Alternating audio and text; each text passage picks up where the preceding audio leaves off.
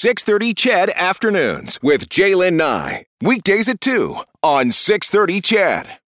Switching gears for us, a question for you, and it's one that's been asked uh, a lot, and uh, people are mulling on it in all sorts of different areas. What's the best way to help those with mental illness? And how should police respond? It's a question front and center over the past number of months. In a recent op ed piece in the Journal, our next guest is offering up some ideas thanks to his own personal experience. Leif Gregersen works with the Schizophrenia Society of Alberta, is an author of three memoirs about his lived experience with mental illness, and does some training sessions about mental illness with each new EPS recruit class. Leif, welcome to 630 CHED. Hello, Jaylen.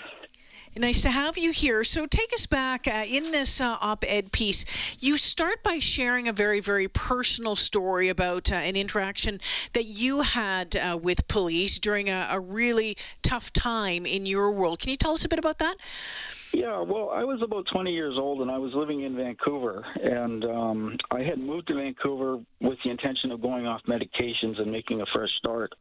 Mm-hmm. Um, unfortunately, going off medications is something that very few times does it have any positive results on people with mental illnesses.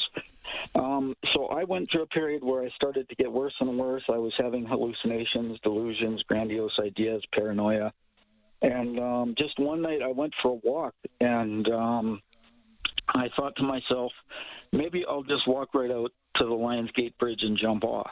Uh. Now that was not something I wanted to do, but it was something sort of born from my my uh, experiences at the time because everything was was so confused in my head. Um, in order to stop myself, I didn't really know how to get help, um, even though I had been in the hospital a few times for my illness. And so what I ended up doing was I called the police and I, I lied to them. I told them I thought someone had put hallucinogenic drugs in my food. Um, I was so ashamed of having a mental illness and of the things I did to friends and family while I was ill um, that I, I felt I needed to lie and I felt I needed to hide my illness. And fortunately, the police officer came and, and he had quite a bit of knowledge of mental illness, and he brought me to a hospital in North Vancouver uh, where I was very well taken care of. Um, although when I was in the hospital, I was very closed mouthed about everything. I didn't talk about uh, what was going on in my head. And I was actually given the wrong medication. And I decided the best thing to do was to come back to Edmonton, uh, where I could get uh, treatment for what was going on in my head. And that was the point where I made the critical decision that I needed to take treatment for my illness and I needed to get serious about it. Uh, otherwise, things were just going to go south completely. In, in, Leif, it sounds like you're doing really well right now, and and that's uh, that's good to hear. But I'm curious, you know, how hard is it? You know, we hear about uh, lack of beds, wait times to get in to see people or treatment. Mm-hmm. You know, the, the, the challenges of getting help when you're ready for that help, or when um, you know you're at the point where you absolutely need it. Maybe you're mm-hmm. taken mm-hmm. there by a social worker or by police. Th- mm-hmm. That getting help part of it is very difficult, but it is so very important, isn't it? Yeah, well, there are some things that are being done, and one program I really like well, there's actually two I'll mention. The first one is Anderson Hall, which is uh, sort of a dedicated emergency room for people with mental illnesses. And they help a lot of people, and, and the Royal Alex, where it's sort of situated near, is uh, is a hospital that will help just about anyone, possibly because of the, the location with some of the poorer neighborhoods nearby. Uh, so Anderson Hall is, is a great place for someone with problems to go and get immediate help and then also, there's efforts going on to try and reach out to young people um, at early signs of psychosis so that they don't end up in the system, so they don't end up having to go to a psychiatric hospital, as I did. Um, this program is called EPIC. Sorry, go ahead. Oh, okay. No, go ahead. Sorry. I, yeah, oh, no, this program is called EPIC. It's uh, Early Psychosis Intervention Clinic. It's based out of the uh, 108th Street Clinic on uh, maybe about uh, 98th Avenue, 108th Street. Yeah. And uh, families are um, families or uh, anyone really can go there and get advice, and hopefully that they'll get a team to work with the person who's experienced the psych- psychosis uh, before has, it gets There has been a lot of talk about um, how police handle uh, those with mental illness, and, and we mm-hmm. know that there's a portion of um, the the unhoused uh, in, in in Edmonton that that are mm-hmm. dealing mm-hmm. with mental illnesses, and we know we've talked. And certainly, the pandemic leave has has highlighted the uh, some of the the challenges that the city of mm-hmm. Edmonton mm-hmm. is facing.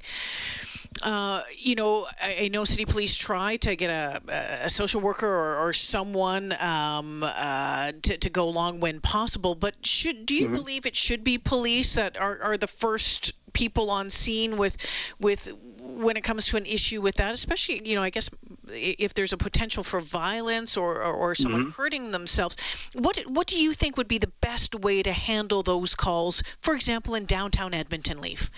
Well, I'd like to see more like when when I go to the the train the police recruits for one day or one class, sorry, uh, giving my talk to them about mental illness.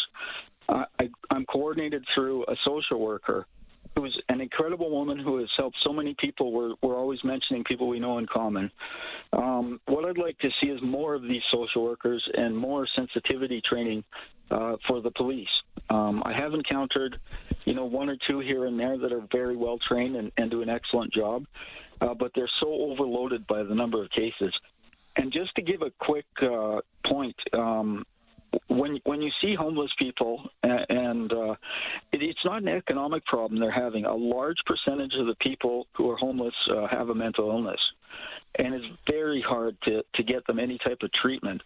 The sad thing is, what often happens is uh, the police may intervene and they may perhaps they go in a mall and they're they're shouting and they say you know you're barred from here and they go back the police will cite them you know give them a court date and and they're unable to keep it and uh, these things can pile up and then the problem gets shifted to the prison system when the person has yeah. enough uh, enough uh, citations or whatever to to have them put in prison and and it's just uh, the wrong way to deal with it so, you, what's the right way to deal with it? I, I mean, well, you've touched on a couple important, things.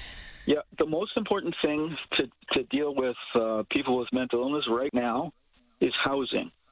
And actually, while I was waiting on the phone, uh, I was hearing about some hotels being uh, given funding yes. to uh, be turned into uh, low income housing. I think that's excellent, uh, but there's so much need. I mean, um, one in every 100 people have schizophrenia and uh, I think it's another one in 100 have bipolar disorder, and um, that that is a large amount of people. That's 40 to 80,000 people with serious mental illnesses. And there's, you know, uh, for example, the Schizophrenia Society has two, three housing units, two in Red Deer, one in Edmonton. Uh, but and and they they help. I mean, they do a huge uh, help to the people they house. Uh, but there's so many more out there. I mean, I just really encourage people to uh, to uh, try and improve the housing situation. What can um, what can everyday folks do to help Leif? Um, um, what what, what what what would your suggestions be? Um, well, there's a couple of things, and, and, I don't know if, if we have the time to discuss all of them. One of the things I would suggest is uh, go and buy 10 $5 Tim Hortons cards. And the next time you see someone who's homeless, give them that instead of giving them the money that may that may go to things you don't want them to spend it on. Mm. You know, at least they'll get a hot coffee and a donut or something like that. um, another thing, and and this is this is something that I don't think our society is ready for, but I'd like to see happen. Uh, for say, for example, a family that has a house and maybe their children have moved out. Um, build an in-law suite in your house and and try and use it to help someone who's in need. Mm. And uh, this can be difficult and this can be challenging. Um, but I think if we took we, we brought the, the, the help down to the personal one-on-one level uh, for people, I think we could do so much more good. And there probably would have to be a certain amount of training for a family that, that decided to, to do that sort of thing. Yeah, without a doubt, Leif, you um, you bring a very unique perspective to this conversation, and uh, I appreciate the points and the suggestions that you have made. Uh, we're going to have to leave it there this afternoon. Thank you for joining me. I've enjoyed this conversation. Thank you so much. Yeah, thank you so much. I, I've kind of always wanted to meet you because I heard you're a boxer. Is that true? No, no. I used to bodybuild a long time ago. A long, long time. Ago. Oh, ago. I see. But you never boxed. I had, I had heard you were a boxer. I thought well, that is really cool, a boxer and and all that. Yeah. Okay. No, but I, I've thought about taking it up though, Leif. So maybe, they, Oh, maybe yeah. you've just pushed me in the right direction. All the best to you, Leif. Okay. Take care, Jaylen. Thanks for having Take, me.